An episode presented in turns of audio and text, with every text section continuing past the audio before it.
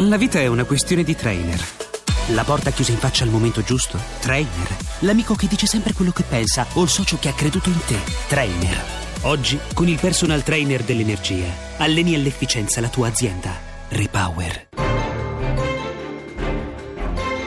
Radio Anch'io, l'attualità in diretta con gli ascoltatori. Non c'è rimasto niente qui, non c'è più nessuno. Siamo quattro famiglie in questo paese. Non c'è più niente, niente e non c'è più nessuno. Questo è ancora più grave. Siamo soli qui, nella landa desolata. Questa è la mia vita, l'ho costruito con 40 anni di sacrificio. Non intendo mollare di un centimetro. Il punto è che purtroppo non c'è una visione del futuro. Questo è il grave. Perché resistere 5-6 mesi, 8 mesi, un anno non è un problema. Noi resistiamo, noi siamo gente di montagna, siamo disposti a rischiare tutto, però poi devi avere una, un lumicino alla fine del tunnel che ti dice una volta arrivato lì ci sei. Non c'è, non c'è questo lumicino alla fine del tunnel, noi non sappiamo che cosa succede domani.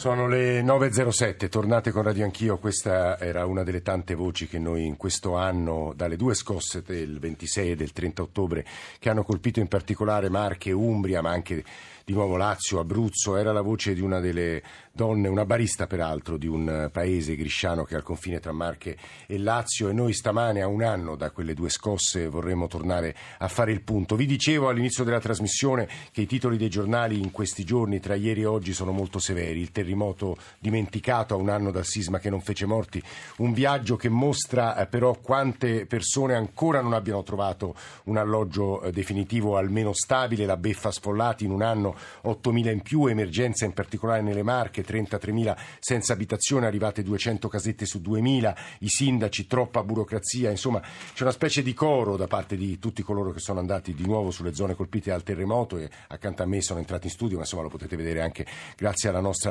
radiovisione, due persone che in questo anno hanno seguito molto con eh, le loro cronache, con le loro trasmissioni, quello che è accaduto nelle regioni colpite dal terremoto, mi riferisco a Nicola Amadori e a Francesco Graziani. Nicole, benvenuto benvenuta nello studio. Vabbè, insomma, buongiorno, è, ca- è casa tua, come si dice Francesco, benvenuta anche a te. Grazie, buongiorno. 335 699 2949 per sms, whatsapp e whatsapp audio, radio anch'io, chiocciolarai.it per i messaggi di posta elettronica, ancora l'account su Twitter, i social network, in particolare tutti i riferimenti che servono a voi ascoltatori, soprattutto se ci state ascoltando da quelle zone, perché le vostre voci saranno importanti anche perché le metteremo a confronto con quella di Paola De Micheli, che è commissaria alle ricostruzioni delle aree colpite dal terremoto, ma anche con quella di diversi sindaci, con quelli dei coordinamenti dei comitati terremoto eh, del centro Italia. Ma io do la parola a Nicola e Francesco che hanno seguito molto meglio di me quello che è accaduto in questo anno e anche in questi giorni. Nicola.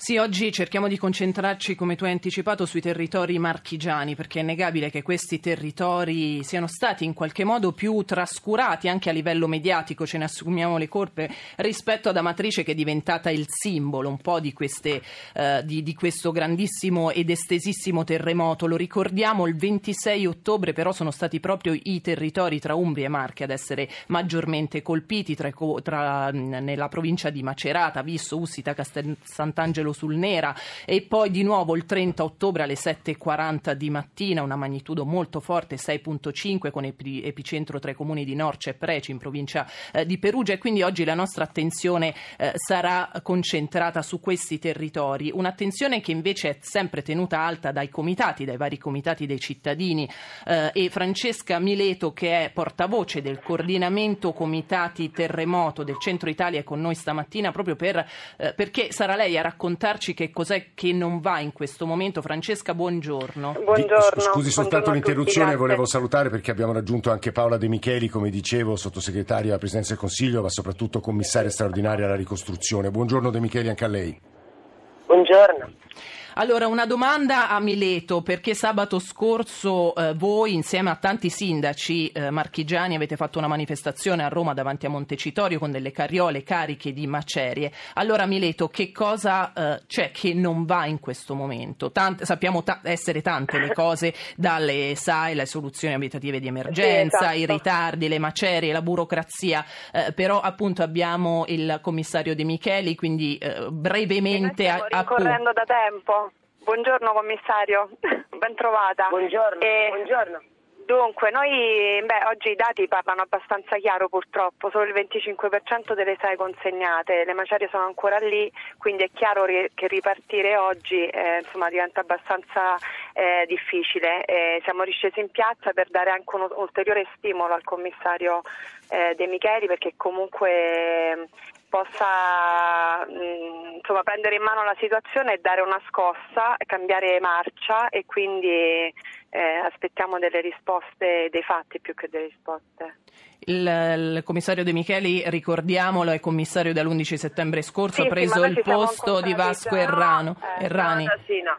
Eh, no, no, era, de- volevo chiarire solo che sulle materie e sulle SAI il commissario non ha competenze. No, ma infatti, questo non regionale. significa- Mile- Mileto, faccia parlare la De Micheli così No, dà dico- intanto qualche no, risposta. dico non perché io non abbia e non voglia assumermi fino in fondo tutte le mie responsabilità, però ormai credo che sia abbastanza chiaro eh, quali sono le ragioni per le quali eh, le SAE arriveranno, così almeno eh, mi ha confermato anche il capo della protezione civile, che lo ha dichiarato anche pubblicamente recentemente, arriveranno a coprire il 100% delle richieste nel mese di dicembre e le ragioni sono legate al fatto che noi lì siamo in un territorio veramente complicato in termini sismici e in molti casi in termini eh, idrogeologici. Ho ascoltato la sua introduzione prima e, mh, sul fatto che molti comuni, soprattutto di questo secondo cratere, sono stati un po' dimenticati dai grandi mass media.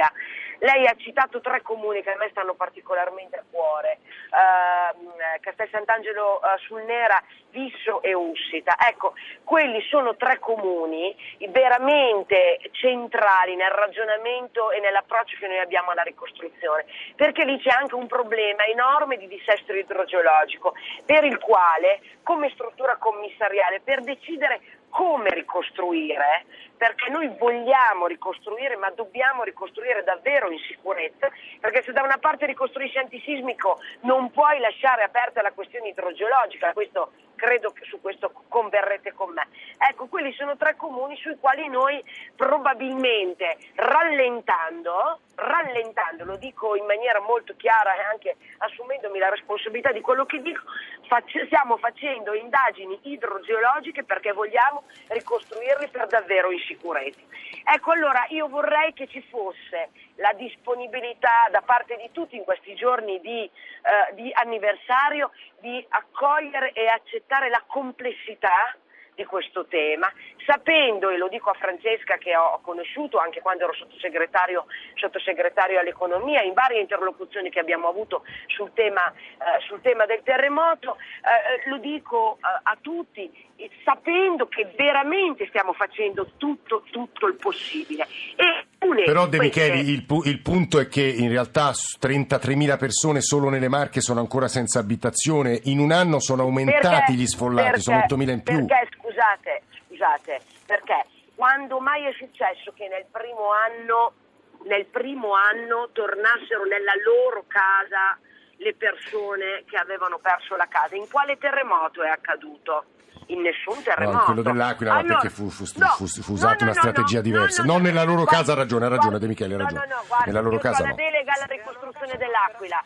Su questa cosa qui non, non- non- non si discute. Anche lì, anche lì, ed erano, ed erano eh, eh, più di 50.000 gli sfollati dell'Aquila, ok? Anche lì, nel primo anno, nei primi due anni, e se ce la vogliamo dire tutta, nei primi quattro anni, le persone sono state sistemate in altre soluzioni che non erano le loro case. Allora, io adesso sto facendo una cosa per affrontare e risolvere il tema della ricostruzione leggera. Ho, ho preso in mano tutta la filiera decisionale della ricostruzione leggera, vuol dire, dottore, eh, le B, quelle col danno B, cioè quelle con i danni meno gravi, quelle che non sono crollate. Lì eh, si era fatto un intervento, la, la Fran- Francesca ricorderà eh, l'articolo 8, che era quello di bu- a burocrazia zero, cioè era detto a, a chi aveva i danni B tu parti, cominci ad aggiustarti la casa e noi poi ti copriamo le spese quando hai preparato i documenti, eccetera, eccetera. Commissario, questo in attesa, mi scusi se la interrompo, questo in Eh? attesa delle, delle soluzioni eh, definitive, però in questo momento ci sono polemiche anche rispetto a, a quelle temporanee che sono risultate abusive. Faccio eh, accenno alla, sto- alla, mh, storia della signora Peppina che lei con- conosce, Sì. di Fiastra, 96 anni, lo ricordiamo, è diventato un po' il simbolo, la nonna del terremoto, che ha costruito una casetta di legno temporanea eh, che è risultata abusiva e quindi eh, è stata... Non, non so se è temporanea, lo sapremo, lo sapremo nel frattempo lei famiglia- è stata sfrattata. È Certo. previsto qualche, qualche No, è decreto legislativo? Beh, tornata No, diciamo scusate, nel no, non è container. stata sfrattata. No, non è stata- Allora, la magistratura ha rilevato che era una casa abusiva e quindi ha deciso che lì non ci poteva stare. Cioè non l'ha sfrattata nessuno perché la casa è di sua proprietà. Però è abusiva. Però è abusiva, sì. Esatto. Allora, Ma ce ne sono tanti casi di questo genere, di, di Certo, persone che hanno certo, costruito certo. eh, ne- per necessità delle casette di legno e che appunto sono risultate abusive perché non hanno rispettato i vari vincoli. Noi abbiamo, noi abbiamo pronta una norma che entrerà nel decreto fiscale come emendamento governativo che affronta il tema delle case, diciamo così, temporanee già costruite per evitare che si riaprano i termini. Perché da una parte io capisco l'emotività della vicenda della signora Peppina, dall'altra vi inviterei ad ascoltare anche i sindaci e gli abitanti di quei territori che comunque chiedono la garanzia che tutte queste soluzioni provvisorie vengano poi rimosse perché non vogliono che il loro paesaggio venga deturpato, perché quei territori fanno del paesaggio una prioritaria fonte di eh, eh, economia, di turismo. Questo nome. Quindi noi abbiamo tentato di tenere insieme l'esigenza di non generare problemi a chi ha avuto diciamo così, questa emergenza urgenza, ma dall'altra parte anche quella di avere la certezza e la garanzia che nell'arco di qualche anno queste eh, soluzioni diciamo così, temporanee verranno poi eh, spostate perché non so se vi ricordate ma su altri terremoti purtroppo sanatorie su sanatorie hanno fatto sì che queste, queste case poi diventassero eh, definitive. Definitive. Insomma, ci sono stati molti problemi. Mi lasci finire però sulle questioni delle B, perché noi probabilmente abbiamo più di 10.000, 10.000 sfollati che hanno danni eh, di tipo B, quindi danni lievi. Siccome è necessario assolutamente, per me, e questo è anche un appello, presentare assolutamente la domanda, perché quei danni si possono riparare in pochissimo tempo, le persone possono tornare in pochissimo tempo. Vi stavo spiegando che non ci vogliono leggi in alcuni casi, come in questo delle B, ci vogliono, diciamo così, più attenzioni in termini di filiera amministrativa. Guardi, commissaria, sì, sì, commissaria, noi- noi ovviamente Adesso stamane- Sapete cosa facciamo oggi sulle B? Eh. Mandiamo, non solo sulle B, Eh. mandiamo a tutti i sindaci, ai Eh. uffici speciali un vademecum che pubblicheremo sul sito. Guardi, noi avremo diversi sindaci Consiglio. stamani in trasmissione. Si- Mi permetta soltanto, commissaria, di, eh, siccome ascoltatori dalle zone colpite da terremoto che si trovano lì in questo momento ci stanno scrivendo, almeno uno sentirlo subito, Alessandro, che è di Torino ma è a Visso per lavoro, credo. Alessandro, ci dica quello che vede, che ha visto. Allora, buongiorno innanzitutto, saluto voi, voi in studio e il commissario. Ehm, allora, io sono di Torino, ho un collega che lavora qui. Abbassi e- la radio, spenga Sì, il viva voce. senti, mi scusi. Vada. Abbia pazienza. Sì. Spenga la radio se può, Alessandro. va bene. Adesso sente bene? No, c'è sempre un forte eco, ma insomma. Allora, aspetta, aspetta Eh. che mi sposto. Eh. Eh. Mi sente bene? Sì, provi, provi, va, ora parli. Va bene, allora io le volevo dire, siamo stati da, mm, siamo andati da Torino a Visso perché c'è un mio collega che lavora qua in, uno, in, un, eh, in, diciamo, in un ristorante che è stato anche danneggiato. Io ho visto una situazione di un paese eh, abbandonato, nel senso che ah, ci sono ancora delle, delle, delle, delle tendopoli e, e dei, e degli sfollati che vivono eh, davanti alle loro case. Eh, le case non sono così danneggiate da non poter rientrare, cioè, io ho visto che c'è un sacco di gente che ha potuto anche eh, vedere le case entrare, però c'è una burocrazia che non gli permette di riprendersi la casa. Beh, magari sono inagibili perché appunto poi il numero di sfollati anche nelle Marche aumenta perché le verifiche eh, stanno continuando e le, le inagibilità eh, evidentemente eh, continuano. Allora, eh, la eh, commissaria De Micheli ha parlato di maggiore attenzione della filiera amministrativa. Mileto, eh, che risposte avete voi dagli amministratori locali? Manifestate insieme a loro, sindaci, presidenti delle regioni, ma loro che cosa vi dicono? Perché hanno tanti poteri, come anche ricordato Cantone. È la portavoce del coordinamento comitati Terremoto Centro Italia. Sì, ehm, loro sicuramente hanno delle, dei, poteri, dei, poteri, ma non servono le leggi speciali per, eh, per cambiare il tasto, perché altrimenti insomma, sempre, c'è sempre un nodo che deve essere poi eh, sciolto. Quindi niente, questo è il, quello che, il, che, chiediamo alla De Micheli da, da tempo, quindi speriamo che adesso eh, manifestando tutti insieme ha visto che comunque c'è una... Cioè di non eh, utilizzare leggi ordinarie per una situazione straordinaria no, questo? assolutamente no, assolutamente no. E noi siamo molto contenti ovviamente che i sindaci si sono uniti a noi e questo deve essere uno stimolo per, per chi governa, quindi insomma non era una protesta fino a se stessa, siamo sempre stati molto propositivi rispetto e la De Micheli lo sa bene, insomma non, non facciamo proteste e basta, proviamo sempre a portare eh, proposte e soluzioni. Allora, siccome la... questo era lo spirito della manifestazione. Siccome eh, l'onorevole De Micheli ci deve, le interrompo un attimo, l'onorevole sì, De Micheli ci deve salutare, dobbiamo darle la parola proprio per Più fare una chiusa su andando... questo che altro sto andando nelle Marche tra poco non riuscirò più a parlarvi al telefono per questo. E quindi no, io eh, sa, la, le leggi speciali in realtà soprattutto sulla ricostruzione privata ci sono già perché il, tutte le norme che sono state prodotte da, dal Parlamento in questi mesi rappresentano un pacchetto importante di leggi speciali. Noi aggiungeremo in più, lo vedrete nelle prossime ore, la norma speciale sulla ricostruzione pubblica perché così come è impostata ora avrebbe, sarebbe troppo lenta. È una norma che è stata accolta dai sindaci con grande favore, dai presidenti di regione con grande favore, anche dagli operatori con grande favore e ci consentirà di affrontare rapidamente la ricostruzione di 800-900 immobili strategici, pubblici, religiosi e storici e quindi a gennaio noi contiamo insomma, di far partire le gare. Sulla ricostruzione lo ripeto, più informazione, più sostegno alla filiera amministrativa anche da parte nostra.